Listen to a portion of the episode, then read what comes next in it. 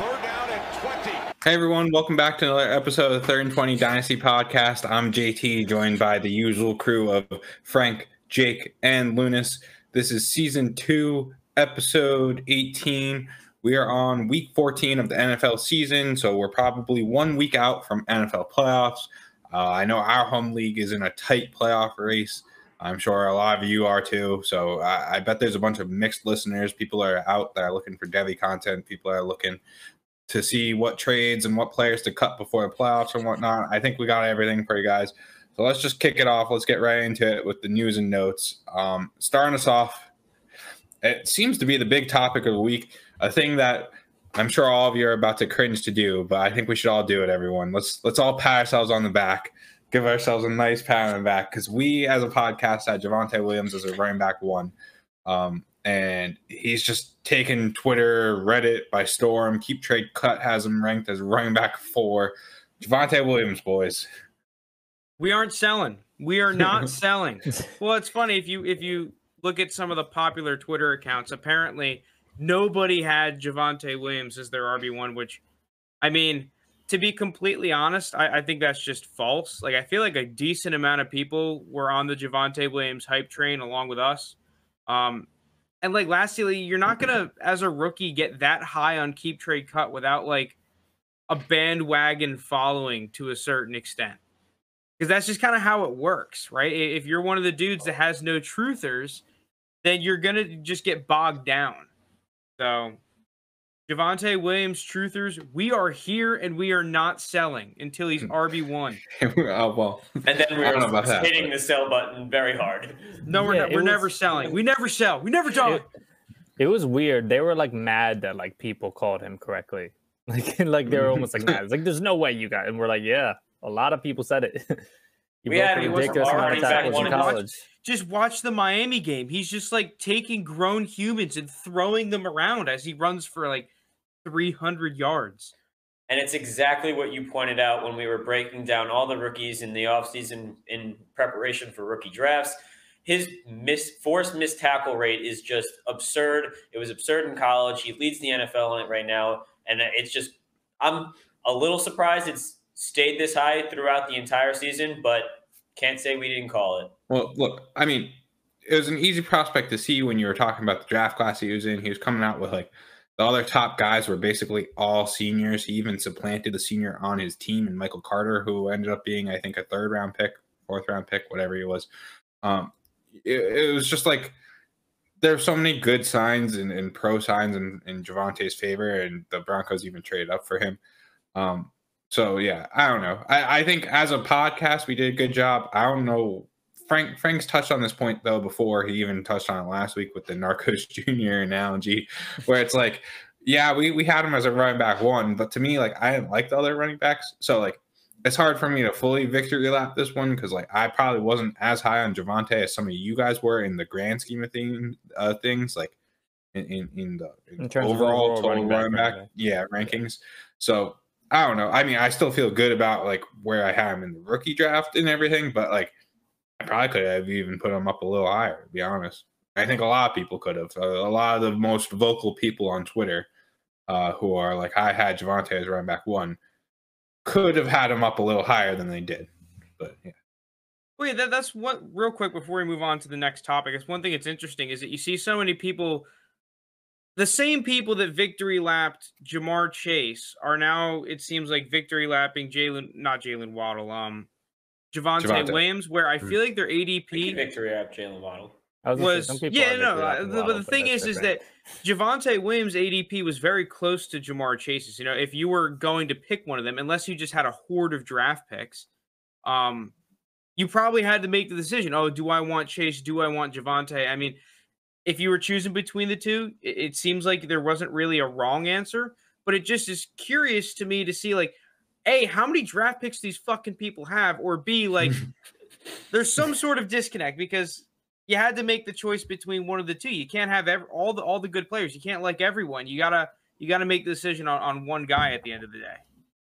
So Yeah. I mean, at the end of the day, I think yeah, you don't have a gotta wrong watch out there. out here in the jungle of fantasy football analysis. Yesterday it was uh, last week it was Narcos Junior. Now we're in the jungle. Yeah, we're in the jungle. well, Devontae's taking it. Like, at what point is it too high? I guess is is the last right thing we'll now touch on with at him. RB four. Look, See, Uh, I don't, I don't I know if I can time. agree with that because RB four is high. Well, I just forward, remember. do you think they re-sign Melvin Gordon this offseason? No, I don't see it. I, I, could I see don't them even know if I care. I could see them bringing in another back so Javonte's not the only running back in that in, in that offense, obviously. But bringing back a guy like Melvin Gordon, who's probably going to demand a decent contract after the season he's had, I just don't see them, them doing that. I could see them bringing in more of a role player behind Javonte and giving him a bigger workload, which is only going to make him maintain value at worst. I don't know, dude. Like, mean, running back four is high. see, But we had the same conversation last year with thing- Jonathan Taylor. Yeah, and exactly. Swift. And with with Justin Jefferson, a lot of people were kind of Yeah, saying, "Oh, well, you have to sell him at wide receiver one," which I was on that train at first until you. I watched some of the Vikings games back before my Game Pass expired, and it's like, well, this guy's insane. Like wide receiver one, whether he's wide receiver two, valued whatever. Like, okay, and if I'm unless I'm getting a franchise for him, I'm gonna keep the dude because he's a stud. To me, it's a similar thing with Javonte. I mean, you guys were talking about guys that were high on Javonte. I had him as a top 10 running back coming into the season before he stepped foot on the ground. Now that he's RB4, like, why, why am I selling? Unless I am getting the house, I'm not selling, which I don't think people are willing to offer the house right now. So uh, to me, he's he's staying on the roster, baby. We are riding him right now. Oh, I didn't mean necessarily to like to trade him while he's high. Um, I, I just meant in terms of like if you did your running back rankings right now, is he is he in your top four? For Yeah, me, he's probably. probably, for me, he's probably somewhere six, seven, eight, a little bit lower. His four top fours. I probably have probably have him at five or six. My question to you though, Frank, right, is I'm walking up to you. Um, you you have Javonte Williams, and I'm going to try and make a trade with you. I'll toss out three different names. Tell me which ones yes, no, and then at the end you could say which you're more inclined to. If if you say no or yes to all of them, uh, Javonte for Joe Burrow. No, You're holding Javonte. most of the time. I, I Okay. it, it is a little bit circumstantial there because we kind of go back into the if you don't have any quarterbacks and you need a piece to build your team around long term. Well, Joe Burrow is one of the better pieces to do that. If Mhm. I have a good team that has like Kirk Cousins and Tua, even though I could look to upgrade, I'd rather have the running back Yeah. of Javonte's caliber at least. Also, point of clarification in case there's any new listeners, like we're talking Superflex. Um, yeah. So Javonte or Kyle Pitts. Fuck you. Um, that's a tough one. I'm still oh, he's in trouble Pitts. here. You're going Pitts. I, th- I think I'm leaning Pitts because Pitts was one of three players that I had above Javonte in my Mhm. rookie rankings. Lewis, would you have taken Burrow there in, in the other trade scenario? Burrow's tough. I think I'm kind of in a similar position as um as Frank, where it's like if you have no QBs, where like you're not going to be competing for like the next two three years, then yes, I would take Burrow. But if you if you have like two startable quarterbacks that you're like trying to win over the next two three years, I'm probably leaning Javonte. All right, and then last one. Let's see. I don't know which one's going to be the most interesting for you guys. Let's do Javonte or D'Andre Swift. I mean, for me, it's it's Javonte, but that's Yeah. also kind of coming from a somewhat De- D'Andre Swift hater.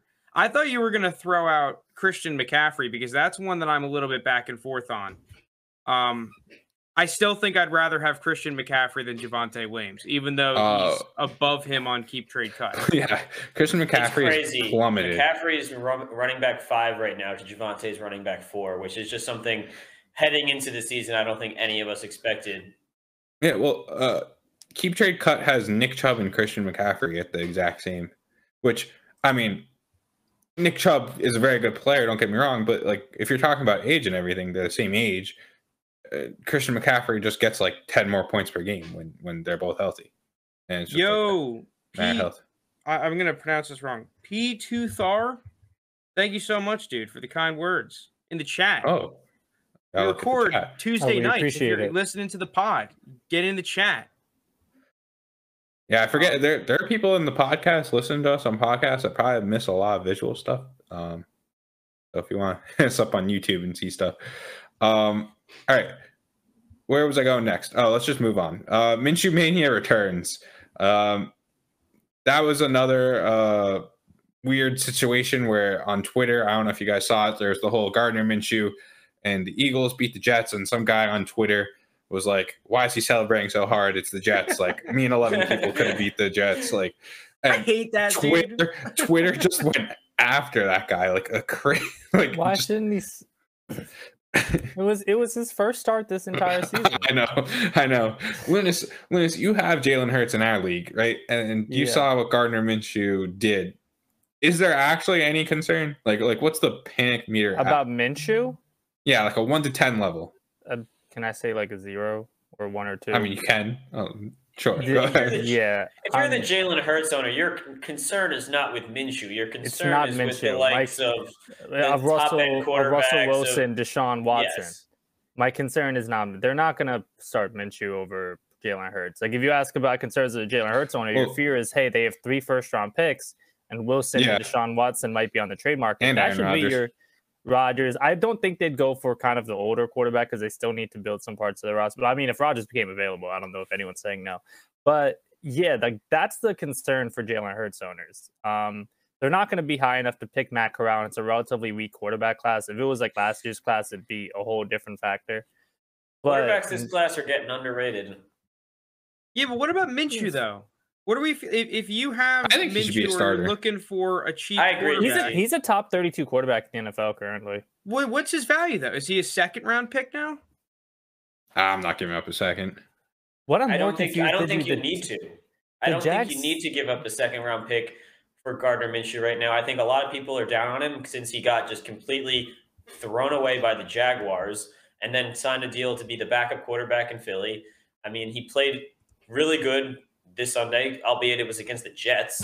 So don't want to read too much into that. But he's shown in the NFL that he can be a productive quarterback. Now, he might not be the most showy quarterback. He's not going to go out there and throw for 400 yards and, and five touchdowns like the likes of Patrick Mahomes, Justin Herbert, all those guys. But he's a guy that can win you games. He's a tough guy. He puts his body on the line and he manages the game well. He will not lose you the game, which is a thing that I think a lot of teams would take rather than who they have right now. Yeah, right now Minshew is still super low on keep trade cut. He's at about a thousand value. So you're right. He'd be around the Oh, third yeah. round pick category. I, I feel like if I had Minshew, I'm not going to sell him for a third. Like right now, the upside is just kind of worth it. Because to me, and I saw reports of this on Twitter. Apparently, like teams are now thinking about Minshew as a potential trade opportunity. And I could easily see that happening in the offseason Yeah. after kind of the quarterback carousel happens with whatever happens with Deshaun Watson, Rodgers, all the guys that we just mentioned. If there's a team that gets boned, and we're going to go over some of the teams that are going to be looking at quarterbacks, well, all of a sudden, a team might might be choosing between Minshew or a Jimmy Garoppolo or something. And if you're a team like Lunas was saying, where you're looking for more of a franchise quarterback than a bridge quarterback or like a rental kind of quarterback, maybe you say fuck it and throw a third round pick or a fourth round pick, whatever it costs in the NFL draft for a Minshew. What the Jags sold him for was ridiculous. I'm pretty sure, if I remember correctly, the Eagles got more for Joe Flacco than the Jags did for Minshew, They did. Yeah. They did. which is which is ridiculous. I don't know why the Jags sold him that low. Like I know you're going to start Lawrence, obviously. Probably to avoid quarterback controversy. But Still, they sold him for what a six? Yeah, but I- Yeah. there's there's a lot more stuff that goes on behind the scenes too, though, because Minshew was probably just wanted out for his career as well. Like, I mean, T Law's there. There's no potential. So he probably went to the organizations like, dude, trade me. And then what are you gonna do? Keep a guy hostage looking for like a fifth round pick instead of a sixth? I guess. Would you would you guys rather have Minshew or Trubisky in Dynasty? That's a good question because I think they're kind of in similar positions. I I think Mitch's upside is higher. Mitch has a higher upside, but I do think floor. that a team that is looking for a bridge quarterback would rather play Gardner Minshew because he's a safer option. He's not going to turn the ball over as many times as Mitch might. I actually fully agree with Jake there. I think I think Mitch has the higher ceiling, but I think a team will feel more comfortable with Minshew.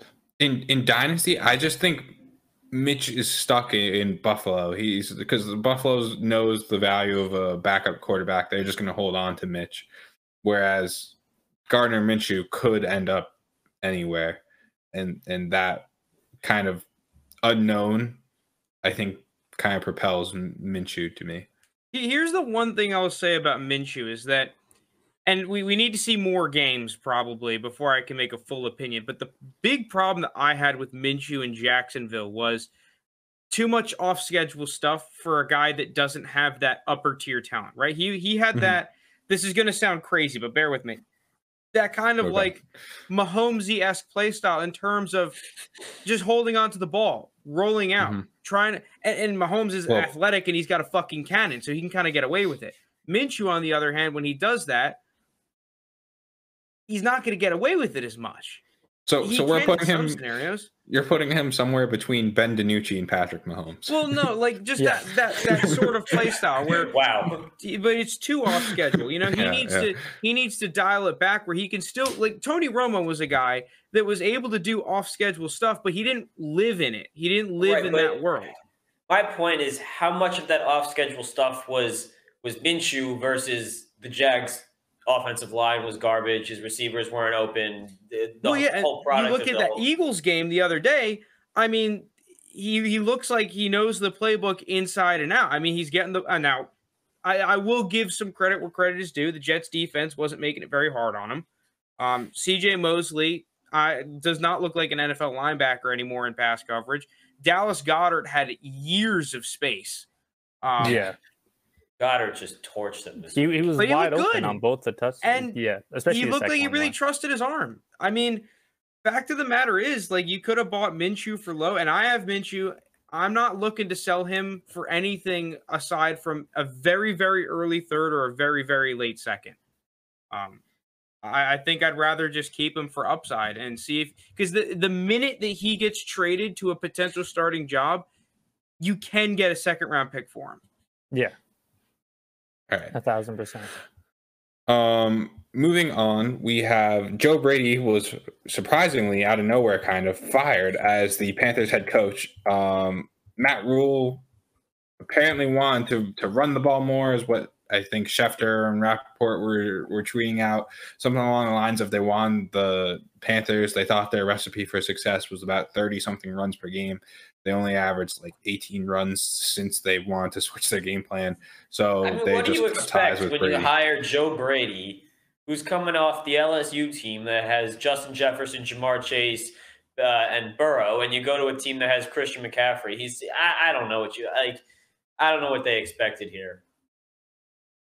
Yeah, well, clearly they expected different because now uh, apparently more rush attempts. yeah, I mean, look, I we we given, discussed this. Given, I was going to say, he's given two terrible quarterbacks in PJ Walker, and then McCaffrey, and then McCaffrey, who's the entire offense. Like their offense looked noticeably different when he's in versus like you look at the what games did he mostly play? The first three games of the season and that Arizona game in the middle of the year, and uh, I mm-hmm. guess that Washington game where they didn't look that bad uh, against Washington, even though they lost. Um, like what are you really supposed to do with the rest of the offense? Like Robbie Anderson's disappointed this year. Um, Terrace Marshall isn't quite ready yet. Like, you really only had DJ Moore healthy. Yeah. Uh, we we talked about this like uh, just uh, as a side uh, as a group before, and like I was struggling internally with whether like Matt Rhule was like smart and realized that Sam Darnold, you know, he never won. Sam Darnold, the he, he was pushing for Deshaun or Mac Jones, and he realized that Sam Darnold's not that good, and and he thought he should run the ball. Or Matt Rhule is one of those guys who you know he sees like teams that run the ball more and like like you know when you see those Cowboys stats when Zeke Elliott runs the ball 25 times they win like 75% of the time but it's actually just because the Cowboys are running out the clock in the third and fourth quarter. Like I, I couldn't tell if Matt Rhule was the guy that thought more runs equals more wins, or my quarterback How- sucks. how are you- so let me gonna- run the ball How are you gonna diss the more runs equals more wins agenda with the Patriots posted behind you? All right, well, well, he's got you there, JT. I mean, if we, in the side note, I just I don't understand how the Bills didn't know that the run, run was coming every single play. It just couldn't do anything. But that's very That's a different story. yeah, different track. Um, so to me, I I don't know. I I just think I, I want to give Rhule the benefit of the doubt and just like yeah, like Sam Darnold's not good. Like let's just run the ball because we can't throw the ball. Um, I, I don't know. To me, it's it's weird. I don't know what direction the Panthers are taking, and I don't know what Joe Brady's going to do. Do you guys have any thoughts on that? I, mean, feel the like Matt Rhule's. need it. Go ahead, Jake. Oh, okay. I was gonna say I feel like Matt Rhule's been a pretty solid head coach for them for the past two seasons. Like I feel like he got the best out of Bridgewater. Attempted to get the best out of Darnold. That didn't really go well. I'm gonna say that's like probably the Darnold thing, and then I texted it to you, but I, I think probably Rhule's the one who wanted to make a move for Watson. Um, and just I don't know the input on Joe Brady and those quarterback decisions. We won't really ever know, but unless it like leaks or something. But I'm I'm gonna guess it's probably the other thing you suggested, where he's like, our quarterbacks are ass. Like we should be running the ball majority of the time. The decision that I just think at the end of the day, this whole front office just messed up completely was you had pick eight. You had Justin Yeah. Fields and Mac Jones sitting in your face, and you took a cornerback. I understand Jaycee Horn has been good, and no no knocks on Jaycee Horn here, but like you had two guys that you know both were considered good quarterback prospects. You needed a quarterback, and instead you said we're going to take the guy from the Jets. I, I, I just I, I, mean, just I don't it. agree. Like pa- passing on, Fi- I would have really liked to see Fields on that offense, or even Mac Jones. I think either of them would have succeeded either. on that offense. I mean, Fields is interesting because you could run a triple option if you wanted to with McCaffrey, and that would be dangerous. And even Mac Jones, I think Mac Jones and Joe Brady would have made a good pairing as well. So, never know. Um, let's move on then. T. Higgins, he's back. He's Yeah. been out targeting Ja'Marr Chase. They have pretty similar points though, just because of the you know nature of what passes they're getting and everything. Um, but T. Higgins is back. Uh, people were writing him off for who, who knows what reason. He's getting replaced by Ja'Marr. He's not as good. I don't know. I mean, I think it's more of a there's like a very small amount of people that were really doing that. And then there's a very loud Twitter group that just kept defending T. Higgins, but it's kind of that straw man thing where no one was really that anti T. Higgins. Uh, but nonetheless, T. Higgins, he he dipped to like uh, I want to say like wide receiver 20, 18 was his lowest. I could pull it up on Keep Trade Cut to say exactly, but he dipped for a little bit, and now after his most recent games, he's back up um, to now currently on Keep Trade Cut. He's wide receiver 17. He let's track his value. He was originally uh, before the start of the season, he was all the way up at wide receiver like 11 at his peak. And then at his lowest, he was wide receiver 25 just a few weeks ago. Now he's bounced back to wide receiver 16 currently. Um, so he's he's back. Um, I don't know. I don't think there are many people that were trading T. Higgins. I, I just don't think, uh, you know, it, it was If- ever the right move to do. What you if to you feel, if you, I was gonna say, if you feel sad about not being able to buy low on T Higgins because their owners didn't do it, there's another receiver that's extremely similar to me. Chase Claypool is the one who I think is gonna be kind of like a similar like resurrection and like, oh yeah, I forgot he's that good as a rookie. And you could probably buy low on him now. I think some owners are starting to get pessimistic. He's little bit. currently wide receiver 24 on Keep Trade Cut. Right next to Rashod Bateman and Marquise Brown. I mean, I, I agree with what you were saying, JT, about the strawman argument. Dude, if you didn't like T. Higgins, you were selling him this offseason when his ve- like when you knew you could cash in at a good price to me. If you panicked on T. Higgins and because I mean it's not like the volume wasn't there. You know, he was getting the targets. It just it wasn't working and that's just the thing with receivers. Like you'll see guys go in slumps. Shit happens. It, it, it's a wonky position where a lot of your points will come from just a handful of plays. Um, in general, kind of like what you were just saying, Lunas, how Chase Claypool's a buy. I feel like a lot of the receivers in that range, whether it's Courtland Sutton, Chase Claypool, T. Higgins, if you're able to pick up any one of those dudes low or do the classic trade where you're going from one of the more hyped receivers, let's just say DJ Moore, for example, when he was at that top five valuation, we were saying, hey, if you can go from DJ Moore to T Higgins in a first, well, I'm I'm gonna do that just because I think the talent level is very similar, and the first round pick makes up too much of that difference, right? Unless you Yeah. really think that receiver's a, a an insanely stud level receiver, I, I think moving down from those guys is the move. And yeah, T Higgins is back. That, that's a good offense. That T I- Higgins should be a good player. I, I offered Jake that Sean exact is a trade in our league. Uh, he he did, did? not accept it. Did offer me that exact trade. yeah, uh, I almost got it. Didn't didn't get, but yeah, Made me Um, think for a second. Made me think. yeah. I, at the time, it was definitely a compelling thing because T Higgins wasn't producing and DJ Moore was getting like twenty receptions a game. Um, now it's very different.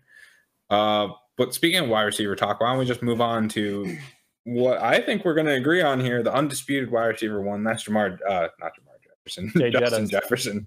Yeah, um, Justin Jefferson had another great week uh, with Adam Thielen getting hurt in like the first half.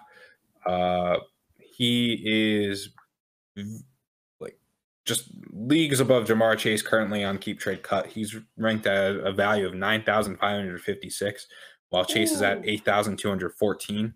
There's about so that's thirteen hundred What's- points what's separating those two, and then Chase is only six hundred points above CeeDee Lamb. So there's a big, big. Wait, did you say Lamb from- was wide receiver too? Lamb was wide receiver three. Lamb, Okay. Lamb's 600 points behind Chase, but Chase is 1,300 points behind Jefferson. Jefferson is far and away the wide receiver one. And I think as a pod, we're going to agree, rightfully so, right? Like, no one disagrees with that, right? I, I agree. Jefferson should be wide receiver one. What's the difference? What, like, what's thirteen hundred like in a draft pick? Uh, mean, well, all right. It, it's Straight up it's a draft different. pick, it's around a Well, actually, no. third, I should I should put it in really say that because it's- anyone, I mean, any that hypothetical trade, anyone who owns Ja'Marr Chase isn't giving a legit asset to get Justin To, Jefferson. to, to move to move Chase to Jefferson, you'd have to give up the likes of, I mean, okay, Keenan Allen, Elijah Mitchell, Jerry Jeudy, Aaron Jones. Uh, like that's Yeah, where I think no, no. T trade cut Any, anyone, yeah, no, any anyone who owns Ja'Marr Chase, I, I think Ja'Marr Chase is a close wide receiver too. Uh, I'm obviously he's a star. Yeah, he slowed down a little bit. I'm sure defenses are just focusing on him more now, but I actually think the T Higgins resurgence is going to help him a bit. Um, get like defenses to not focus on Chase so much. But I mean Jefferson, like, what what can you say? He's he's insane. You could argue he's Mm. in terms of current, besides just dynasty wide receiver one. Like if we're talking like modern, like right now, top wide receivers, probably you will in your top three, top five. Like currently in the NFL, you have like him, Davante Adams, maybe Tyreek Hill, Cooper Kupp. Like he's up there in that discussion with those guys, and he's 23, 24 years old. 22. 22. Yeah. Yeah, like, he- he's insane. Well, it's funny because I remember at the very, very beginning of the offseason, I was kind of in the camp along with, I feel like consensus was kind of like this because of what's happened to the wide receiver one coming into the season, the fact that it's been a very unstable, unstable spot. it's like the the master of the the dark arts teacher in Hogwarts. You know, it changed every year. Um, From D Hop, This Michael guy. Thomas. there it was- did, yeah. it did. It was not a, it was not a comfortable spot. No, but- but I'm just saying we, we're going Narcos Jr. Now we got Harry Potter. We yeah. had the No, no, I mean- I mean, one episode. This is the It did- fucking it was pod. it was it was like Michael Thomas a couple years ago, then D Hop, then Davante Adams. Even then- go back, Odell Beckham. Remember, like Yeah. after Odell, his rookie yeah. season, he was so Yeah. untouchable almost. He was the 101, not even just the wide I think one. I think what we got to talk about though is Justin Jefferson versus non-wide receivers, right? Like, are you trading, you know, Justin Herbert for Jamar Jefferson? Justin Jefferson. yeah, because so I was I was about I was about to get tell you into. there's not there's not a single running back I trade Justin Jefferson for one one for one. Jonathan Taylor? I, I'd keep Jefferson. Wow. I see. I, that's I, a lot that's where I Jonathan disagree because if I'm gonna- if I, I up until this point, aside from that one part of the offseason, which I went back, I watched some of the Vikings games. It was like, okay, yeah, this guy's a stud muffin. Like, not not trading him. At that wide receiver one price. The thing is now is that he's no longer just the wide receiver one, like JT was saying. He is approaching 101, which He's- at that price, I think I would start to see if I could just get one of those ridiculous offers. I do he's, think that he's quarterback four. He's running back two. He's tight end one. He's he's especially like dude if you're in a pick. league where you know it's a super flex league you're starting a lot of players and all that obviously i'm not just going to sell them just to sell them but if you can get the real you know the real fucking chonker of an offer Yeah. which we're starting to really approach like dude we're talking over three firsts kind of a value which uh, you you know oh, you're it's starting to get that. Yeah. yeah, you're starting that. to get in the conversation of should anyone aside from like the Patrick Mahomes even be valued that highly kind of price. Like one for one, it's gonna be hard to make a trade for him. Taylor, like I, ju- I said, no, Taylor is really fucking close between Jefferson and Taylor. I just immediately see said Jefferson because I'm like Jefferson's gonna be in the NFL in his prime for a few years longer than Taylor, and we're talking dynasty. Like, I mean, that's just Um, receiver. That's just the position. yeah, exactly, which is what what game. But it's it's it's tough between them two. But like, there's only a handful of quarterbacks that you would take over. Je- Like, how many quarterbacks you taking over Justin Jefferson? You got well, keep trade cut has three. Keep trade cut's got That's- Mahomes, Kyler, and Josh Allen. I still think there's about six I- quarterbacks I'd take. Herbert. I think for mine there's five. I'm throwing on Herbert and Lamar Jackson, but then I think that's it. I, I I still think Dak Prescott's. I know Dak Prescott hasn't been playing extremely well. All right, so Frank. Let me like- let me I think based on keep trade cut. Let, let me let me throw trades at you because it's it's not just Dak Prescott that would be a fair trade according to keep trade cut. It'd be Justin Jefferson. I mean, it'd be Dak Prescott. Yeah, this is nuts on keep trade cut. But according to keep trade cut, you'd have to throw on either Dalvin Cook, Stefon Diggs, a 2023 early first, Antonio Gibson, or Joe Mixon on top of Dak Prescott to get Justin Jefferson. Yeah, so here here's just the problem with the receivers is that Justin Jefferson's great. If you need a like in terms of cornerstone pieces to build your dynasty team around, ob- he's obviously near the top. But I would rather have these sick quarterbacks, and I'd rather have freaking um what's his name, Jonathan Taylor, just because, dude, it's really hard to get like kind of one of those kludge fixes at a quarterback and a running back spot. It doesn't really happen at a wide receiver, dude, I can pick up Hunter Renfrow. I can pick up these random receivers that, and I could get an army of them. I mean, Tyler Lockett's, Adam Thielen's. Like, there's so many producing receivers that you can pick up that will pro- not produce at the Justin Jefferson level. But dude, he's only going to be like what 50 points behind. Jonathan Taylor, compared to your kludge fix running back, is going to be over 100 points behind. Same thing with the quarterback, Um, usually a 100 point difference. Rece- Uh, that's that's just the nature of the position, though. Receivers last longer, but there's also three of them per team on the field at once. When there's only one running back on the field Well, at once, and I- you can always find those what we, what we, like cheap targets. The cheap targets you can always find them, and they're always not very expensive, and you could always build a receiving core, or at least you know a back end receiving core for them. Uh, I got. I don't know what you're laughing about. I missed something. just there's cheap targets, you know, they're not very expensive. I, just, I don't know why I found that hilarious. All right. Um, look, I, I got I got a question for you guys. It's a little out of left field, but we'll, we'll get to it. Like, what do you think Joe Mixon would be in a startup draft right now? Apparently a Startup first round pick, but I wouldn't take him there. in I a startup, prob- super flex startup. He's not first round pick. Like third. No, I mean he's like overall asset like 15 right now, I think, or no, he was. He's fallen a little bit, but he's probably a second round pick. All right. Let's say mid second. Let's say he's like two oh six, right? Uh, but for my my purposes, yeah, I guess all right. Two two we'll say 203, 204. According to Keep Trade Cut, you, you would have to in a startup to, to get to like 104, you'd have to give up about 110 and, and 203, 204 to get to 104. Is that like yeah. a is that a trade that would actually happen in a startup? No, I, you, like, need I- a, you need a later. it'd be a lot that. cheaper, I think. yeah, I, I just don't think people are giving up that much to. But I mean, in, in the terms of keep trade cut world, like that's what you'd have to give up to get, you know, Justin Jefferson if you had Dak Prescott, which is kind of crazy. Like I'd do Yeah. that. I really like Justin Jefferson. Well, I also think just last point before we move on. I just think that some of these quarterbacks are a little bit underpriced. I think partly because people don't realize they're in super flex mode when they're making some of these decisions. I I, I personally feel like that is a problem because you look at quarterbacks across the board, aside from the top three, I feel like all of them are slightly undervalued. Except for the ones with massive hype behind them. Yeah.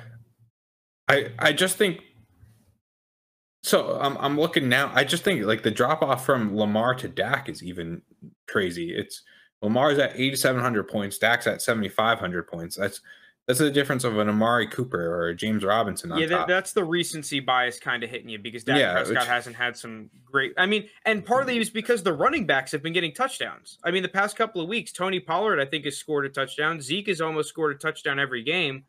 Um, yeah. So like, what do you, whether you want to call it regression, non luck, whatever. Dak is a league winning level quarterback. I still believe, and he has proven it in seasons past. I'm not gonna just feels like a lot of recency. Come the off season, once things kind of like slow down in terms of all the, the craziness, I think that you'll see it go back to normal a little bit.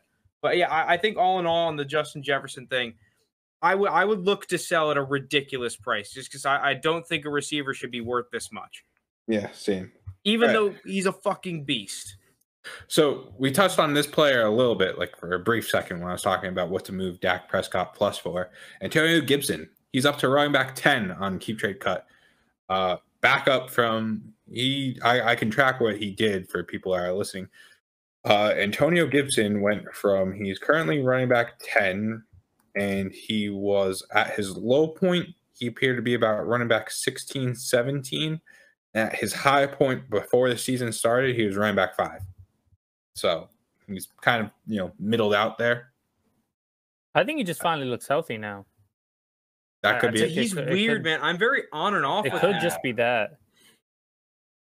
Because I mean, the thing that's really encouraging, real quick, the, the thing that's really encouraging with him is that we're seeing the volume of a true RB1, but at the same time, I don't think he passes the eye test. When you watch these Washington football team games, I mean, you look at all the running backs ahead of him. Outside of like at least, and even I think Joe Mixon passes the eye test a little bit more than Gibson. It's like, dude, are, are we really gonna go back to his to his preseason value? Because I understand his preseason high was RB five. I think for most of the offseason he was around RB eight, RB nine, and if you were to make a trade, really that was the price that he was generally going for. Have we seen enough recently to to warrant that top ten, that fringe top ten price? So for me, I think talent wise, and actually for me, the eye test it, it warrants it. Um, not as high as like like seven or something, but somewhere like in that like maybe like nine or 10 or 11, 12 range, like somewhere there, like a lower end RB1, I value him as. My only concern actually isn't from what I've seen. My only concern is his two best weeks have come with McKissic being out. Um, I think that's played a factor in some of his receiving game touches. And so is it it's something that you hope can continue? Um, but you don't know. Like for some reason, they've just had a fetish for McKissic, and I don't know how they're going to use him. But Curtis Samuel still has yet to play like over thirty percent of snaps in a game. I don't know if they want to use him in some of those shorter McKissic routes, because uh, Ron Rivera used him in the backfield a lot in Carolina too. So that's the only thing that gets me hesitant. Because what's been raising his value a lot is like they're using him in the receiving game way more. Um, the, so the, the running backs ranked around him right now the on keep trade cut, the three above Antonio Gibson are um, you got Nick Chubb, Alvin Kamara, Joe Mixon, and then the three below him are Dalvin Cook, Saquon, and Derrick Henry. Okay, I'll, I'll ask you a question. Quick, quick question though. That answers the question. that answers the question right there. Quick question to all three of you. Are you are you guys taking Dobbins or um, Dobbins or Gibson? Dobbins, Dobbins is the fourth one below him.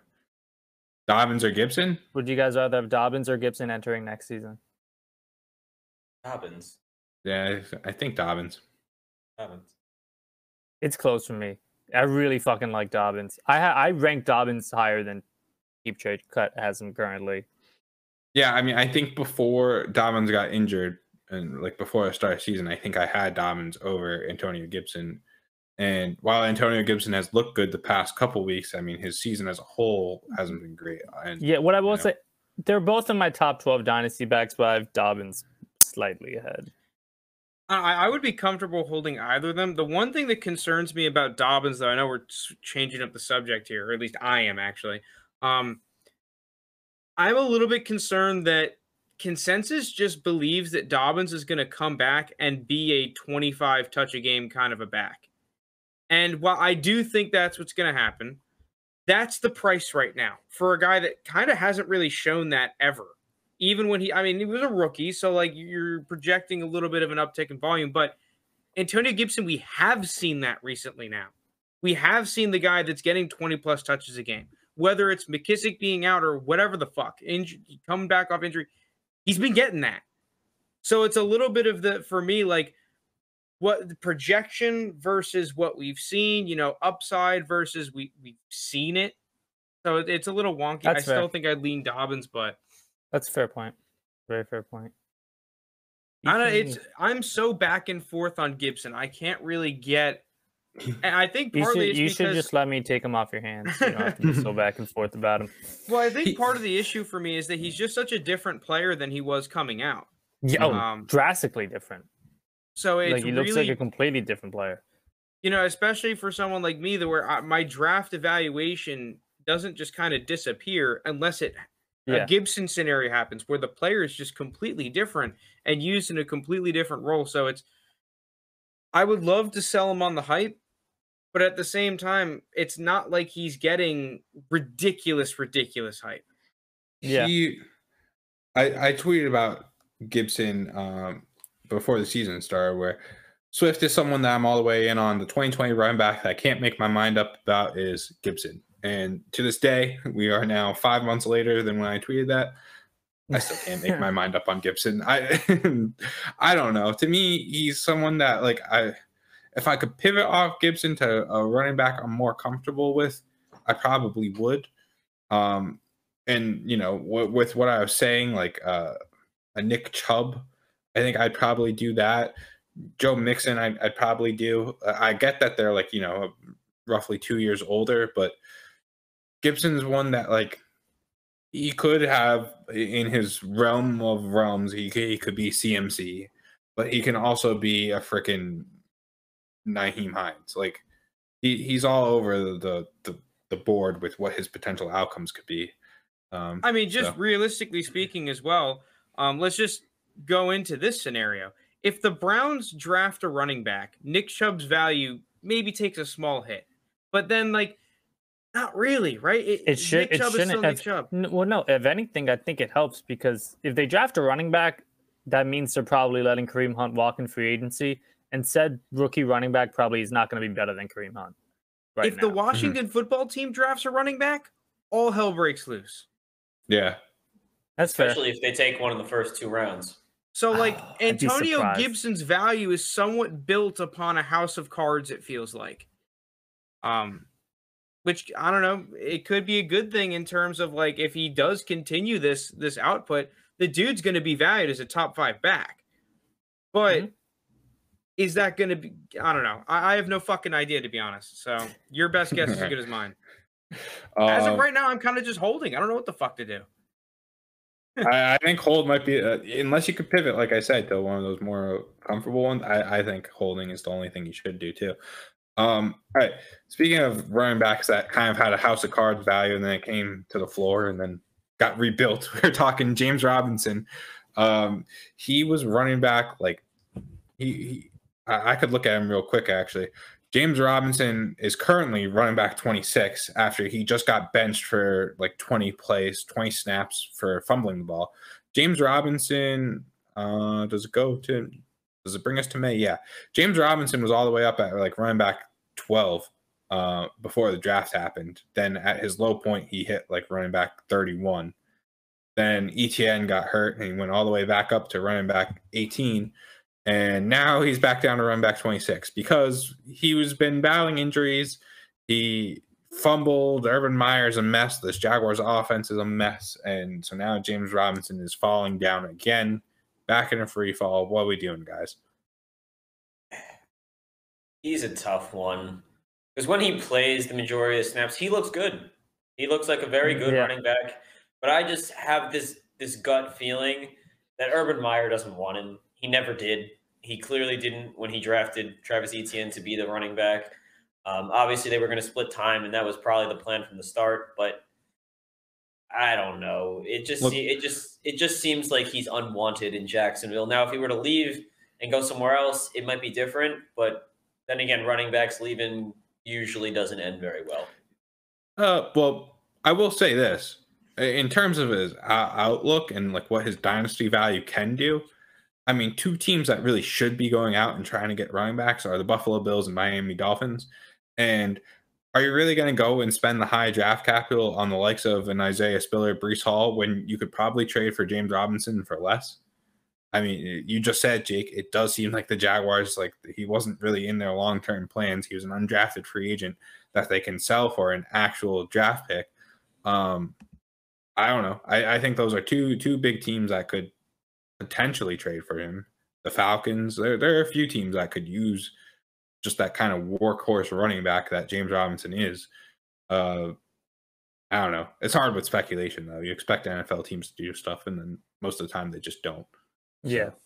it really is hard to get a beat on James Robinson because, you know, I don't think he's, you know, people had compared him to like Philip Lindsay, especially in this offseason where, oh, he's just a one year wonder. Clearly, he's not because he's had games that's very productive. So now the next hurdle is are you better than an Alfred Morris? Right? Because Alfred Morris, another dude, Mhm. late round draft pick, obviously not undrafted, but had some really good years. I mean, like the first two or three years of his career, he was phenomenal. Um, but then kind of just lost all relevancy for whatever reason. Um, is James Robinson anything more than that? If you can get him at an RB26 price, I think I'd buy my ticket to the roller coaster. You know, get my Yeah. fast pass onto this bitch. But if, if you can't get him at that RB26 price, I think I'm just going to watch from the sidelines. Like I, I have James Robinson in a league.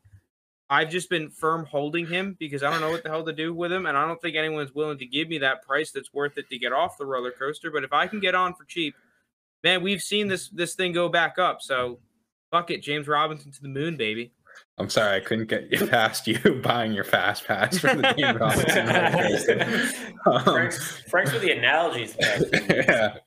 Um, Well, what's the price that it takes to, to get James Robinson? Well, Are they second round pick right now? according to Keep Trade Cut, that's why I assume. Uh, well, he's around Leonard Fournette, and I was looking up Leonard Fournette a couple days ago just to see what he was worth because I remember we were talking with Jake like a couple months ago, and the person in our league who had Leonard Fournette wanted a, a late first for him, and I think that's what Leonard Fournette's worth right now. And yeah, 2022 late first is like basically equal with what James Robinson is currently. Man, the thing that's really scary though is that running back does seem very much like a position where you just need your coach to believe in you. And Yeah. I there's another guy I'm just back and forth on. Uh, if you can get in for cheap, I think it's worth the upside. But other than that, stay away. Because like, dude, we're I'm looking. We have we have a segment. that I'm not sure we're going to be able to reach because of time, but we're looking at these running back landing spots. I mean, there's a handful of teams that need running backs, but dude, if James Robinson was a receiver, I would be much more in the James Robinson. Let's let's go ahead because like half the teams in the NFL need a receiver. Yeah. Dude, it feels like not a ton of teams really need running backs. And how many of these teams are going to be like, yeah, instead of going and trading assets for James Robinson and then we're going to have to pay him shortly? Like, no, they would just draft their own dude in the third round or the second round. And Do you think. James Robinson would command a high asking The- price yeah, but I think the problem is that if you trade for him, like he has that little bit of leverage, especially if he's getting that workhorse kind of kind of low. I guess. Yeah, I don't know what his price would be on the open market, like what his signing contract would be. It Um, just stinks if you have him because the, the sell window for that first round pick is gone. He, he's Uh, back yeah, to his probably off season. Every the, the concerns are just front and yeah, center. his like unless he has a crazy last few weeks, which like seeing what Jacksonville's currently doing, I I doubt it. Um, his value is just going to keep dropping until we get to next year, basically, because you're going to have the draft, you're going to have the off season, you're going to have everything, and then yeah. So to me, I think we're just going to see James Robinson only go down from here currently. Uh, all right, moving on. We do have like two injuries. It was a very quiet week in terms of injuries. Adam Thielen got knocked out. I kind of mentioned him when we were talking about Justin Jefferson. He got knocked out of the first half with an ankle injury. He'll probably be out this did. game too. yeah, Jake has. Of course he did. Uh, he'll probably be out this week too because it's a Thursday Thursday night game against Frank Steelers. So I, I doubt he'll be available for that. Um, I don't know. I, to me, I, it's just an ankle injury. I don't think that's really it's just an annoyance the week before the playoffs start that he's going to be out. But I don't think he's going to be a long term injury. Yeah, it should be like a two to three week injury, something like that. It's a high ankle sprain. He's pretty much certain to miss this week's game on Thursday since it's a short week for them. But other than that, it's more of an annoyance than a long term issue for Adam Thielen. Yeah, those were Is good things. Look, good thing I said those. those any any words. relevance with a guy like um what's his Osborn. name? Osborn? yeah, Osborn, tight end here. What happened like, with Irv Smith, Jake? Is Irv Smith just still hurt? Yeah, he's been on. He was on IR before the season, so he yeah. But I thought. Oh, it was before the if, season. Okay. If you yeah, put him on yeah, IR before the yeah, season, he, he, can't be. Uh, to me, I thought. To me, I thought it was like a six week injury or something, and then he just. Like, That's what the initial report was, but then he got surgery on it, and that mm-hmm. ended the season. Mm-hmm. Edward okay. Newton said that um, James Robinson still takes at least early, uh, late first, early second in his league for J Rob. See, I just I don't think I'm getting in at that price. I think I'd rather just just yeah, hold I'm, the draft pick. I'm not giving a first for because that's Robinson. not like early hmm. second. That's very subjective, right? If it's like a 204, 205, okay, yeah, I might buy my ticket, but fuck 201, 202. There's going to be some juicy receivers on the board at that pick. Yeah. I'm thinking. I don't know. Maybe that's not super flex though. Maybe that's that's standard. So I, I have no idea. That's a good point. Years now. Yeah, it depends what your league is. Uh, I think I think he, I think.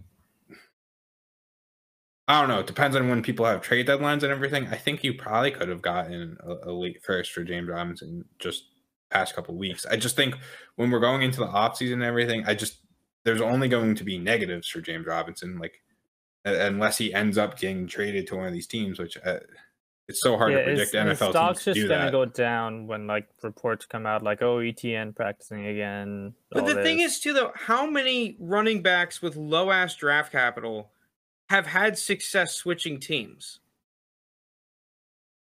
I can't think of any off the top of my head. That that's but, the thing that scares me. Is like, okay, yeah, if you're a Fournette, like, okay, dude, the guy was like a top ten fucking pick. Like, if anyone's going to turn it around, it's going to be that motherfucker. You know, like Saquon Barkley. If anyone's going to turn it around, yeah, I'll take the dude that was literally a top 10 draft pick. He's going to have a bunch of people and a bunch of GMs thinking, like, because, dude, they were in the league at the time he was drafted. Mm-hmm. They were mm-hmm. probably licking their chops thinking, like, oh, imagine if I had this guy and yeah. whatnot. And they have the talent. Like, there's a reason they went that high. For every Aaron Jones, there's a million Philip Lindsays. Just um, how I phrase it with the late round running backs. Like I just think um, that if you're in the camp of hoping, oh, he switches teams and has success, not that it can't happen. I'm not buying for that though. That that's a situation that I'm not buying and spending good draft capital in hopes for. So basically, after a brief Google search, the only one I could find is Priest Holmes. It was on the Ravens and then ended up on the Chiefs. Okay. Went crazy, but yeah. uh, he could, maybe he is the outlier. I don't know. This weird situation. That's a tough one. Yeah. Um. All right. Moving on. Uh, Miles Sanders ankle injury again. Uh, oh, I followed out. that. He's he said after the game they just didn't bring him back in because they were up twenty one. He's he yeah. said he's gonna be fine right. for so, when he comes yeah, back. To, to me, yeah. Again, it just seemed like a. I, I don't know. This week was just a a quiet. Yeah, there was no, there was no really. Yeah. I mean, I, will tell you what. Gainwell looked all right when he filled in. Is there he, any any? He, did, he, I still like Gainwell long term, but I can tell you the reason he was getting those touches is because Jordan Howard was out, and Jordan Howard's expected to be back after the bye. I think next year will be the year they really start using Gainwell a ton. Um, but right now it's it's Sanders and Howard's backfield, and they're both going to be healthy they have a bye this week, but then after the bye. But I do still like Gainwell in the long term. Um, he's he's showing a lot on the receiving game. He caught a couple passes um, on Sunday. He had the nice touchdown run. I, I, still think he's a good change of pace back. Um, Uh, I was surprised they didn't really use him over the past couple weeks and instead used Boston Scott and Jordan Howard. But I'm guessing it's just something they're seeing on their end. But I still like Gainwell, even though kind of right now he's a little bit buried. Right, but I guess that's my my concern with Gainwell is like you said, he could be a nice change of pace back, but in terms of fantasy, you're not looking for a, a real change of pace back most times. That's not going to be a consistent fantasy production. Do you think he ever, you know, breaks through and is the one A in the offense, even if there's a one B behind him where he's getting Oh, the 1A? majority of the touches, or even if he's just an equal split where he's not the change of pace back and like it's a Kareem Hunt, Nick Chubb situation kind Yeah. of thing going on. Like, Well, is there Hunt's any- You you can I think I think the ceiling I think the ceiling is Kareem Hunt. Um I think you're hoping for if you're a Gainwell owner is that Miles Sanders leaves and not this offseason, next offseason in free agency. Because as a pure runner, they prefer Sanders heavily. They mostly bring in Gainwell on those receiving downs, which is where I say Hunt can kind of be the ceiling. I see him next year kind of almost being a McKissic role between Sanders and Gainwell, kind of being like an Antonio Gibson McKissic type thing. Um, that'd be my guess. Uh, I think he'll be well ahead of Howard and Boston Scott. I don't even You know. want to know the thing team. that that I find annoying about Kenny Gainwell is that I was hoping, especially because we've seen this role becoming like a lot more meta in the league right now, is I was hoping that he would steal some receiver snaps and get lined up in the slot a little bit, and then all of a sudden you see a, a workload where that would both change a lot. yeah, like Yeah. that all of a sudden would be. I mean, everyone's going to point to Deebo Samuel as that dude. Not saying that he would be a Deebo Samuel level player, but a guy that could get you. Okay, when Miles Sanders is on the field, freaking Gainwell's in the slot a couple of snaps. And instead of just going with two tight end sets like the Eagles would used to do a lot with Ertz and Goedert, all of a sudden they're going with a little bit of a hybrid package with 12 personnel with with two running backs and one tight end. That's what I, I think I was hoping for with Gainwell that we have not seen. This- that being said, he's jumped Boston Scott. It looks like Boston Scott didn't Yeah. play it down. Was he out or he was Mm, active. He was But he was active. ba- I think. But he I was think he jumped. Scott. I think he was sick this week, and he, Uh, he barely- was, but I, I, he I- barely I, think practiced, I think Gainwell jumped Scott. Scott This didn't is- have a good performance the week This before. has no evidence. No, I have nothing to back this up. But I prefer when it's a, a wide receiver moves to running back rather than running back moves to wide receiver, like a Deebo Samuel, Cordarrelle Patterson, even Antonio Gibson. I know he did in college where he moved from wide receiver to running back. I, I don't know why, but to me, I just I think they make the transition. Wait, which easier. Way did you think. Say you prefer? Demetric Felton went running back to receiver, but he hasn't really played. Yeah, I like wide receiver starting to running back is like so Um, so Deebo's still wide receiver, but like he he's productive in in the backfield kind of thing. But like you know what I'm saying, like Cordarrelle Patterson, he's kind of I mean, both. I think Visca was a running back way back when, like in high school, but I'm not sure that counts. It yeah, I have, I have nothing to back it up. Um, That's just my preference. Which I'm I not sure that's a good point. Kad- Kadarius Kadarius Toney was a running back that Yeah. switched to receiver, but I mean, you kind of see it when he gets Where- the where ball. was yeah, he but a quarterback? Kadarius Toney was a quarterback too, though, right? He was an Yeah. he was just an athlete. Yeah, Kadarius got the Tony in the. Wildcat look seems fucking terrifying. Actually, speaking of, Kenny Gainwell was a quarterback in high school. Little known fact. Kenneth Yeah. Gainwell. I feel like most like if you're just athletic in high school, you're probably Yeah, a they just quarterback. put you. Yeah. Yeah. um, all right, let's let's get into our next segment. Uh, maybe our last segment, depending on time. Uh, the panic meter, rookie edition. Oh my Uh, goodness, the panic meter. yeah, I'm just gonna kick it off with the guys that I hyped up at the beginning of the season. Do do we want Uh, to do do we want to do like just like we all just say a one through ten scale, then we can go kind of Yeah, yeah, okay. So Terrace Marshall, uh, five. Start with you, JT.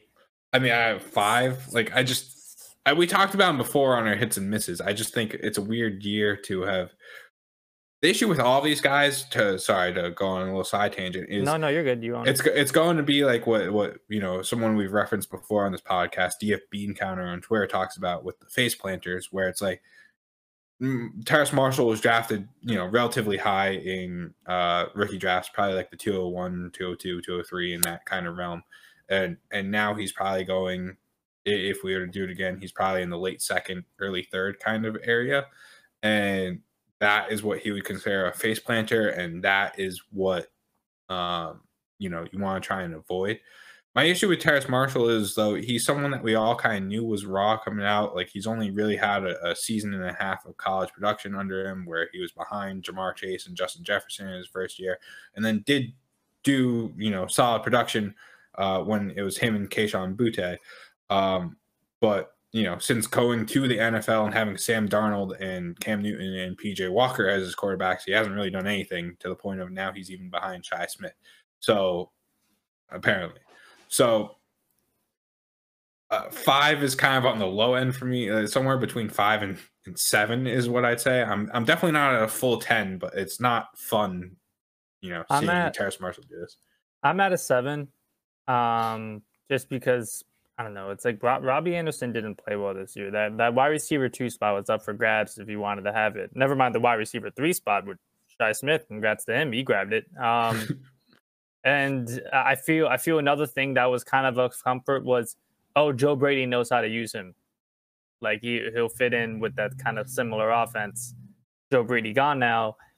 He's still talented. Uh, just his draft capital alone, he's still talented, which is the reason I can't really go to a 10. Um, and also because that passing attack for majority of the year has been asked. Uh, but like there's there there's a decent amount of concern. Can, also because I was never really the biggest Terrace Marshall guy to begin Yeah, but before you guys chime in, I just think he's going to be our Bryan Edwards of this year, where he was the preseason king uh, going into it, and I think he's going to be the preseason king again going into he might. upcoming year. Yeah, I and can then see will it. he actually Owens. produce? I don't know. Yeah, he's Terrell Owens mixed with Randy Moss with Davante Adams. So, like, I, I guess for me, Terrace, like my panic level on Terrace Marshall would be low, but it would be low for where I had him ranked in the pre. You already had low mm-hmm. expectations. Mm-hmm. Yeah, because I had him as like a mid third round grade in rookie draft. So like I think I would still spend like that mid third round, like mid late third round rookie price on him. But I guess if you drafted him highly, like you're clearly panicked, dude. I, am with Lunas. I'm at like a seven and eight. I think this has kind of been like the worst case scenario. The whole he's just he doesn't seem like he's a mature dude. Um, he he seemed lazy on, on tape at LSU. That was one of the big things that scared me. And clearly, whether it's that issue or something else, is keeping him literally just off of the field. Like he's it's well, not even like he's a Dyami Brown where he's seeing the field. He's a little injured. Little the healthy scratch was the one well, point. Matt, Matt like, Rhule okay. Matt Rhule alluded to it. I've talked about it on the podcast too before, where he was he was showing how DJ Moore ran 40 yards down the field to make a big block. And then he was like, yeah. And then like the following couple plays, Terrace Marshall like just, he didn't make a block and he's a rookie and he's got to learn to do that. Um, so it, it, does lead, lend credence to what Frank was saying earlier with the, you know, may, maybe it's that reason why now we're seeing Shi Smith in, instead of Terrace Marshall. Who knows? The thing is though, is that I, there is a little part of me that is not because someone like a Bryan Edwards, even though I, I, South Carolina alum, to me Bryan Edwards was always too inconsistent for me to kind of go in on. I, I, liked him a little bit after, like in that rookie season, but after that, I was not trying to target Bryan Edwards. Dude, Terrace Marshall, you cannot deny his upside. And even though he has all this shit going against it, the guy is a freak athlete. And if he does figure it out, you're talking about a guy that has top 10 potential in the NFL. So, like, if he gets to the point where he's kind of free and like throw in, maybe I'd look if I had a roster spot and, and on, on, a rebuilding team to get him for free. But I don't think he's at that point. So as of well, right now, I wouldn't look to to purchase if, him. If we saw the the bean counter effect that happened last year, the likes of Denzel Mims and, and Jalen Reagor, their value just started like plummeting during the offseason simply because so many people were talking about like those rookies that don't produce. Um, so, I mean, he probably won't be free, but he will be cheaper. But I'm talking more of like the Van Jefferson, where it's like Terrace Marshall really hasn't been given a chance. Reagor and some of these other guys, Denzel Mims and whatnot, they they were given a chance and they kind of fucked the chance up and they sucked. And they have sucked. you're not putting it lightly. I mean, he's not wrong. Yeah, yeah you're not wrong. wrong. Like, no. Terrace Marshall, I, I mean, a chance yet, really. I mean, that's the thing is, it, I think that goes. I mean, the concerning part is stuff we don't see. Yeah, it's like, like he has he hasn't played well enough. But we saw him in preseason. We saw him in preseason. He was I, he could Dom- be J- on- J- J- What's the Arcega Bucks running back? well. What's his Yeah, name? sure. uh, Ke'Shawn Ke'Shawn Vaughn. Vaughn. Yeah, maybe he's the Ke'Shawn Vaughn or the Josh Rosen, where it's like he. I mean, Josh Rosen kind of got a chance, but like he's so bad in practice and, and just lazy that he never gets the chance. I guess that's that's the concern. But Yes, that's what I was getting at. I like to believe he's the Brandon Aiyuk. That's my. Yeah, you I'm also sticking said it. there's no way the guy Joe Brady handpicked won't produce. So Um, Look, they fired Joe Brady. They, uh, they didn't want to listen to Joe Brady. Joe Brady was trying to lead him to the truth. uh, Um, all right, moving on to We Brown. yes. Yeah. Another yeah, rookie quickly move receiver. away. I'm sure. Washington Um, football team. Frank kind of just talked about him. I, I, I think you know he's seen the field. Yeah, I think the That's panic's got to be pretty high.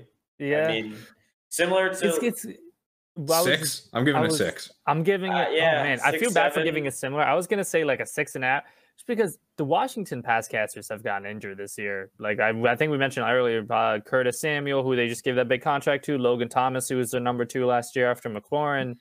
It's just been McLaurin, and then like oh yes, who does he have? DeAndre Carter, Humphries, like. Yeah, DeAndre Carter is looking the best.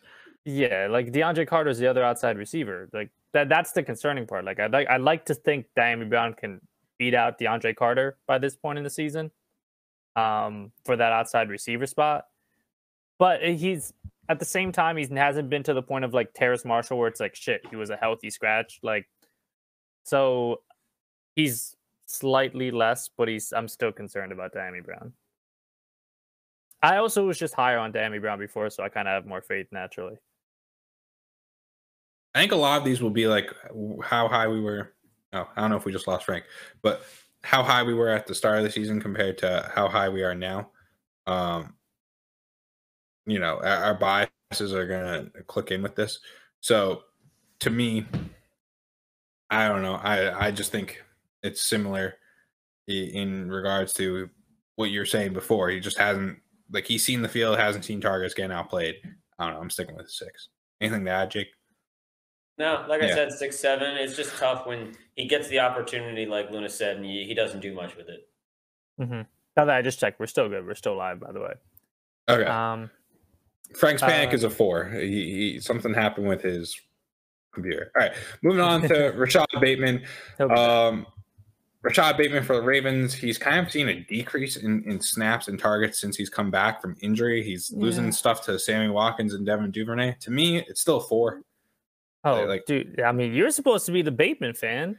Well, okay, three. Like I, I, it's My- not I a was, one. I, I was a one is like, nothing. I was gonna say like maybe two and a half, three. Okay, three. I'll give. I'll, Three. Eh, there, there's some, three. there's some credence to like.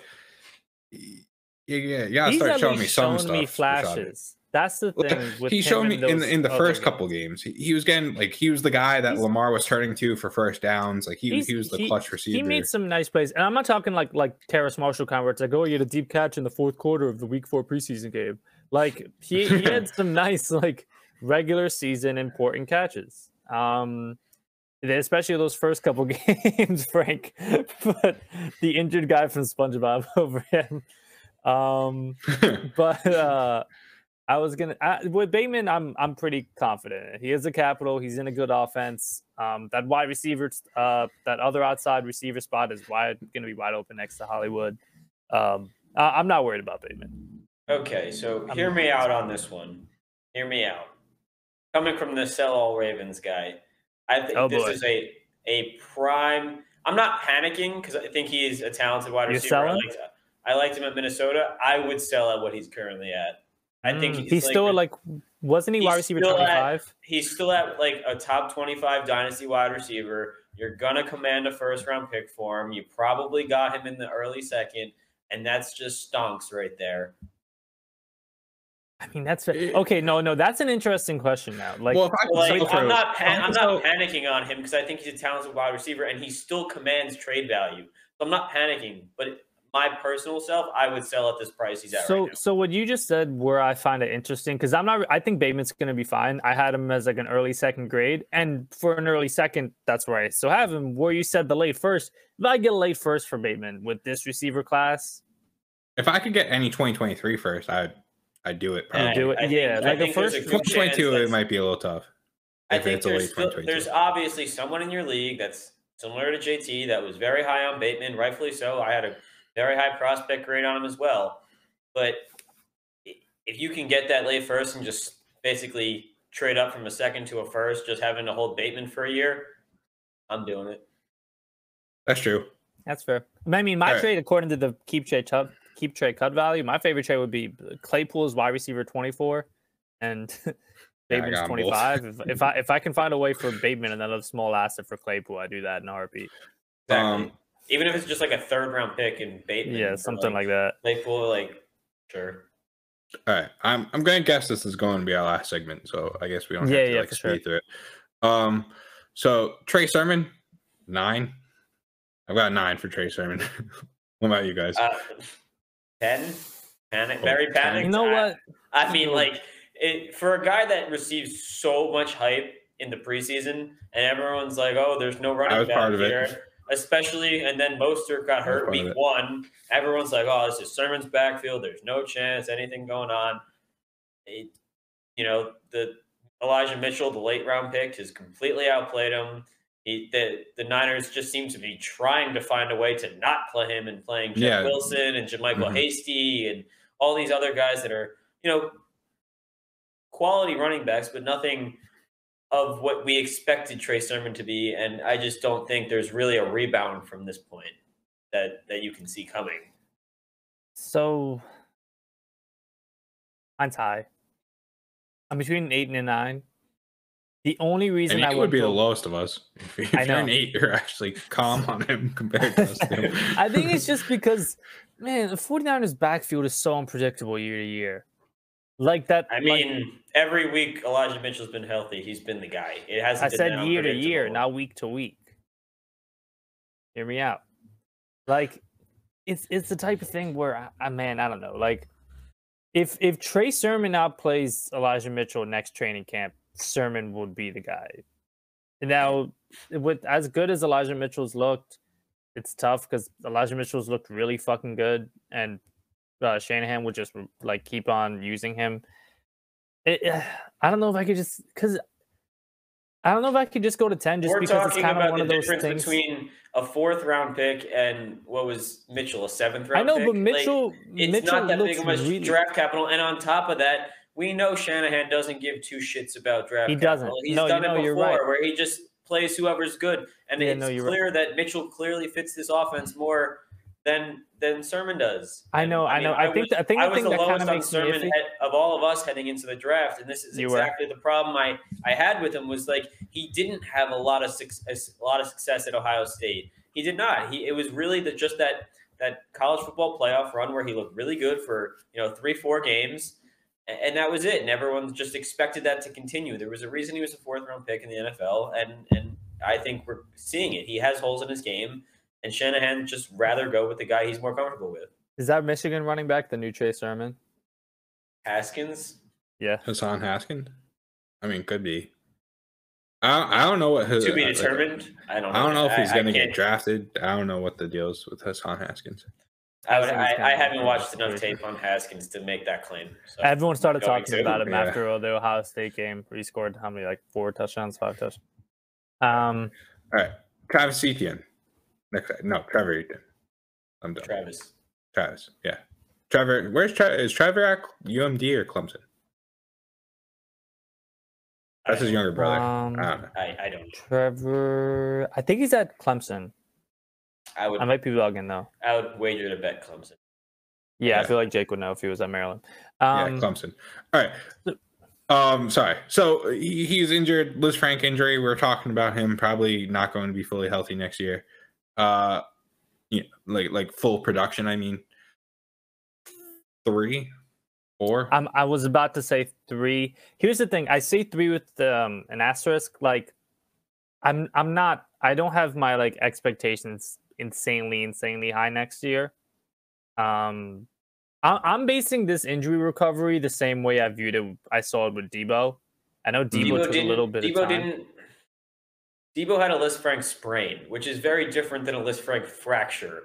The guys that have the fracture don't come back, and that's why my panic is at a seven. I I, Well- I don't want I don't want any part of this. I don't I want a single part of this at all. If I could trade ETN for Cam Akers, and according to Keep Trade Cut, they're ranked like equal, I'd do that.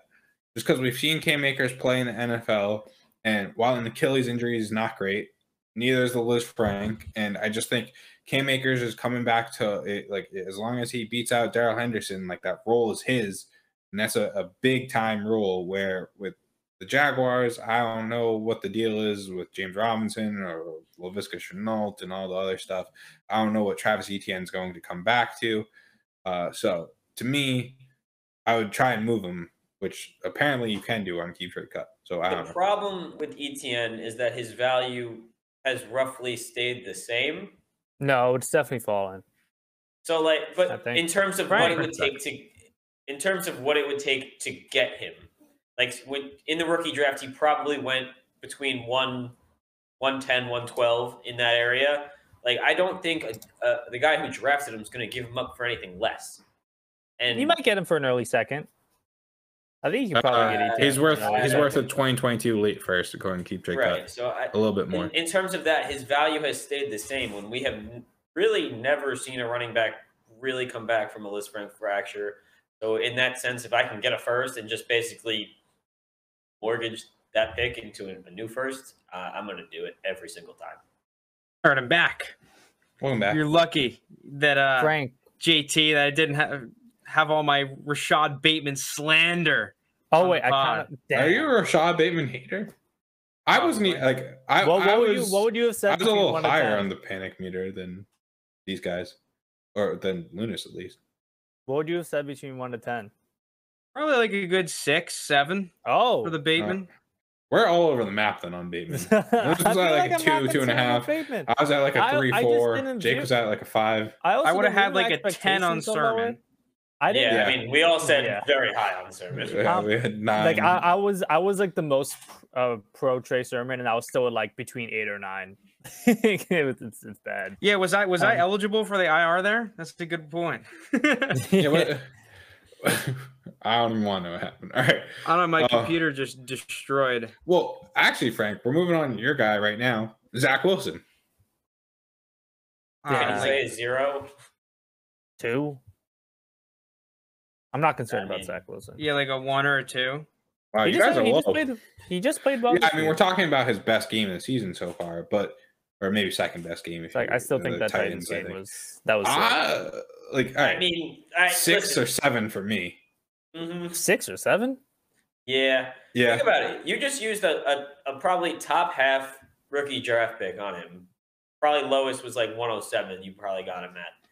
Like to have him put up these numbers in a Jets offense is just uh, yeah, you're a little. figuring well, I mean, I would be concerned. Like we've seen it. We've seen the Jets do this a, a bunch before. They take a, a young quarterback, a new coach, and they think it'll work out, and it doesn't. And then they just move on to the next pair. It it uh, it's it concerns me. my my thing is he's currently giving us Mac Jones numbers, but you drafted him five, six picks ahead of Mac Jones, and that's on his good Yeah, but you he's kn- giving you you Mac d- Jones numbers. D- Yeah, but I mean, if you that's current numbers. If we're talking ceiling, Zach Wilson's a significantly more talented quarterback than Mac Jones. He, I, I, what I don't of pure arm understand is talent? why is why is Zach Wilson getting all the hate and the panic from the community, but then there's nothing for Justin Fields, and Justin Fields is still valued as a QB. I think, I think, I Rushing think. upside. Well, at least one of the difference. But I think Zach Wilson isn't. I think he can move a little bit, but I think one of the major differences is Fields. Um, that Jets coaching staff is going to have maybe like three years with him. We know Justin Fields, they're getting Nagy out of there after this season. And I think with him, it's just the optimism with the coaching staff change. I think that's kind of the different factor. And also probably just people liking Fields more coming out of college. Yeah, but here, here's my qualm with the community is Oh, that I feel like the the hate for Zach Wilson is for people that aren't Zach Wilson. You're just saying what Jake said. Oh, the Jets have done this before. The Jets, they can't get anything right, all that shit. And what I say is, how is that different from the people that were saying, oh, you can't judge Justin Fields because of previous Ohio State quarterbacks. Why are we going to judge Zach Wilson based off of previous Jets quarterbacks? I think that Zach Wilson has improved a little bit. I mean, he had he had like two errant throws that last game, one of which resulted in interception. I think that the general high throws from Zach Wilson this season have been a little bit concerning. I will give you that. So that's why there's, I guess, like I'd say like a two on the panic meter. There's a little bit of a panic for me, but I think that Zach Wilson is still fine. And if you can get him at that at this current QB two keep trade cut price, I, I would like to do that. I, I think I think that that's a good move. He can. I mean, the Sure, biggest thing with you- Wilson for me is he can make a he can make throws a lot of NFL quarterbacks can't make. I believe that. I mean, yeah, but we've seen that. Bef- we've seen that before. If you're just going to use pure arm strength, like we've seen that. that doesn't matters to me. out. Talent talent matters to me, even if they haven't figured it out yet. Like if I think this player has talent, and I think they will figure it out. I Obviously, just think that we I'm not- finally saw him start to look comfortable the last game. So I think these couple of games, I man, I wanted to victory lap this week, but the Jets fucking lost because they suck. Um, they weren't beating the Eagles. I thought that this was the week that we finally see Zach Wilson take a step forward, which he did. It wasn't Yeah. Amazing I- or anything, but it was right. step forward. He started looking better. I think we will continue to see that at the end of the season. And if you have Zach Wilson, he's actually playable now. And the Eagles, they're not they're not a terrible defense. They're not like one of the top ones, but they're not terrible. Well, you know, Corey Davis got banged up again during the freaking game. The dude hasn't been able to stay on the field. Well, I think what's encouraging is him and Elijah Moore are starting to build some chemistry also, um, which we didn't see at the beginning of the season. Elijah Moore's kind of been on fire the last couple of weeks. Um, but unless anyone has anything else to say on Zach Wilson, moving on to another receiver, Josh Palmer for the Wait, Los real quick, I want to touch on ETN because I never got to touch on ETN. Um, the one thing I will say about ETN, because I've I've flip flopped on my opinion with ETN and whether or not I packed with him. The thing that you do have to remember is that this guy is still really fucking good. I Like, he's like a good receiver. He breaks a ton of tackles. I mean, we were talking about Javonte breaking tackles. ETN had the second highest forced missed tackle rate of my own personal tracking, which I actually had rules for. I don't know how PFF and all of them do it because there's actually like a lot of subjective stuff in a lot of these rates and what is and isn't a force missed tackle in my estimation. Like I had to, oh, like- I had to come like up with a whole like fucking checklist yeah, of like what was and was not. different analytical uh, i guess groups whoever are doing it like they have their own little metrics like for example like like percentage of like wide open wide receivers hit? Like what do they consider wide open? Like how close does the defender need to be? Or like what's technically a broken tackle?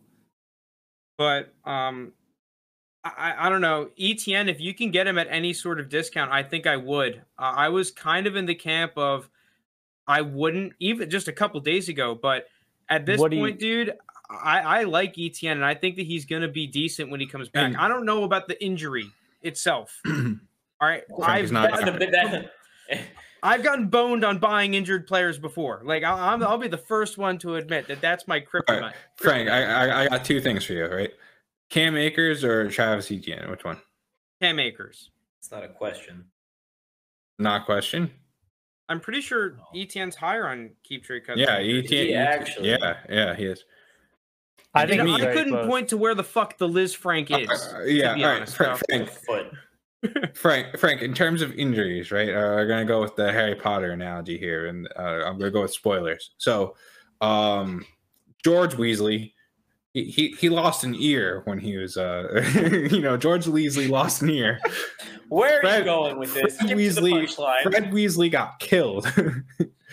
Uh, Between Akers and Etienne, which one's the one losing the ear, and which one's the one that's just getting killed? Like, which one do you think is just going to lose dude, their I don't know. fantasy value the most? Uh, I guess I asked the wrong person because you're not the doctor of this group. But like, I, to me, I just think Etienne's more likely to get you know his dynasty value killed per se, while like Akers is, is the one who who might just lose an ear. Where if I'm thinking about this right, like we've already seen what Akers can do. Like there always will be Akers truthers. Etienne, we haven't seen what he can do. If he has a bad season, he'll have the excuse, but his, his value is just going to take like a huge hit. the All right. etn victory Here's lap the in next history. season by me and frank is going to be glorious I just think that Here's- come Patrick startup for ETN draft, in the league. I just think I have them both in the third and twenty league. like I think that forgot trading that. for him is a little bit worse because you kind of have to give up a first round pick, and the ETN manager roster is not going to do that.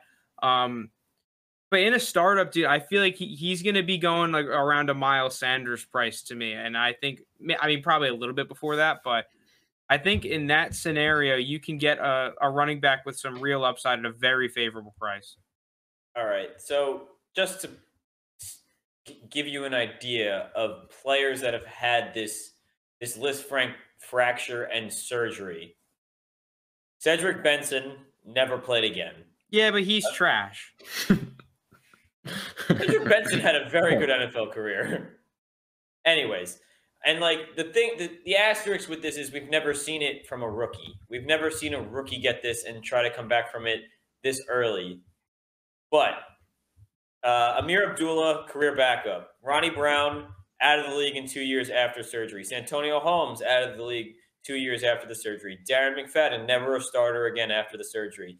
MJD, out of, uh, out of the league one season afterwards. Cam Newton hasn't been good since 2018 when he had the surgery. Jake Locker played one more season. Matt Schaub, one season. Al- Alshon Jeffery, one season. So, as there's no real success stories. There Yeah, but isn't- half those guys- a lot, a lot of those guys are like 30. older. yeah, half those guys are guys and that's so weird. He didn't play well until he was 27. He put up Yeah, he 1,200 was- yards. He had, he had uh, off the field issues. Yeah. Um. So that's that's what I said. There's an asterisk where we've never seen a player this young get it, but just the history of the injury is very. bad. I, I think, Where is I the think I don't Frank really located it's a on the foot? It's it's Like- it's like kind of similar top, I with think. Cam Like, Akers because foot, I if, if you're know. gonna say that with this. ETN, it's the exact same thing with Akers, where we haven't seen a No, running back come back from an Achilles. but we've seen other, we we've seen receivers and we've seen other players. I didn't just name only running back. I named receivers. I named quarterbacks. There's. I'm just talking. Why an don't you about athlete talking that- running backs though? Like we haven't if yeah, if you're gonna say that I because mean- they're both young, like they're both what, 22, 23 years old? We just saw Emmanuel was Sanders impossible do- to come back from an Achilles at the age of like 32. Like I, we've seen. I know different sport. We've seen Kevin Durant come back from it and be a All NBA caliber player again. I know a different sport, but it, we've seen the Achilles injury come back from. No one comes back from this injury and is the same. And I know we've never seen it, but I think that we've never seen him play, and I think that's that's an escape. That's where you go. Okay, uh, I'll take a first round pick where I drafted him and say you deal with it because I don't. want Oh no, I'm not liking this list, Frank. Yeah, no, you don't want it. See, the one thing I know about running backs, uh, I'm trying to hold on. I gotta. I don't know how to fucking maneuver this. Okay, Back here. to LaDainian Tomlinson. Tomlinson. Yeah, the thing is, is that the most important part of your foot for a running back is like right up along here, like this inside part of your foot, because you're always on like the balls of your feet. So like, it, it looks like it's right in the middle of your foot. So that that is seem seemingly a little bit dicey, but I don't know, dude. I think the injuries are fugazi fugazi, man. Some guys you can deal with them. Some guys they fucking die. All right, I'm willing to just roll the damn dice, dude. I'm at the craps table and I'm shooting. Uh, Listen, if if you want him, uh, by all means. But the problem is the price is still as high as you drafted him, which is the Uh, problem. yeah. If he if his price had fallen to a, you know a mid second round pick, I understand the gamble there. He is a very talented player that is very young and and could come back from it. But the price, the fact that the price is still that you know late first, I, I don't want to touch it at all. And if I could get the late first, I would just say your problem now. Like I said, I I think in the interest of time, I'm just going to group these next five guys together, and you guys just shout out who you're least panicked about and who you're most panicked about, because they're all just wide receivers that were Oh, probably one, one of these people shouldn't be on this list. I mean, one Well, okay. definitely going to be very panicked. All about, so yeah. Josh Palmer, D. Eskridge, Amari Rodgers, Tylan Wallace, Amon Ra St. Brown. I'll say Amon Ra I'm not concerned about. I think he's starting to play, but he just had the Uh, best game of his career. I mean, let me put it this way: none of these guys are below a three on the panic. Like, like at the very minimum, there there are four. I think I'd have on the panic scale for these five guys. Amon Ra's then- lower than a four for me. He's Uh, probably my lowest at four. I mean, the, the caveat with with these guys is that they were all outside of Amon Ra, who was probably a second round pick. All the other guys were probably a third or fourth round Uh, pick in I- rookie drafts. So like you, I think Amari had Rodgers was a late second. I was I was Am about I a to you- crackhead that I still want to buy Amari Rodgers? Is that a crackhead? Oh, move? he's the one I'm the most So- panicked about. So I was like a about to say on. I was about to say the same thing. Amari Rodgers is the one I'm most panicked about. I mean, Tylan Wallace, you, you have to be Wallace is second. about. He has Those- yeah, but the yeah. thing is, you gotta it's remember hasn't this is the. Packers we're Those are the talking about. two. They're like they run their organization as if they are like a 75 year old grandpa, dude.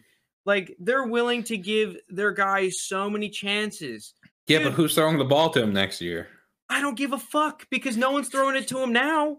I need Yeah, him to well, get on the field first. Like the thing is, yeah, is well, right next now year he won't be on the field or I having right now he's him. pennies. They're gonna move on from the Randall Cobbs.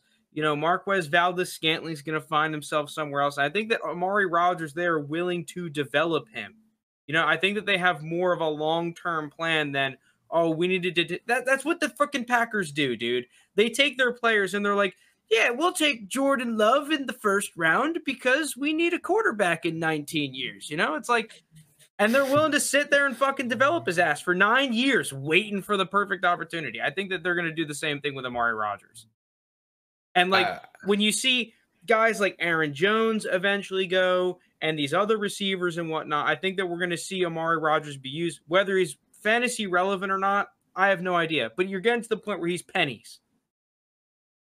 Yeah, I just think for the most part, all these guys are pennies. You know what? Fine. I'll put the bait on me. I- I'll admit that I'm Okay. taking the bait.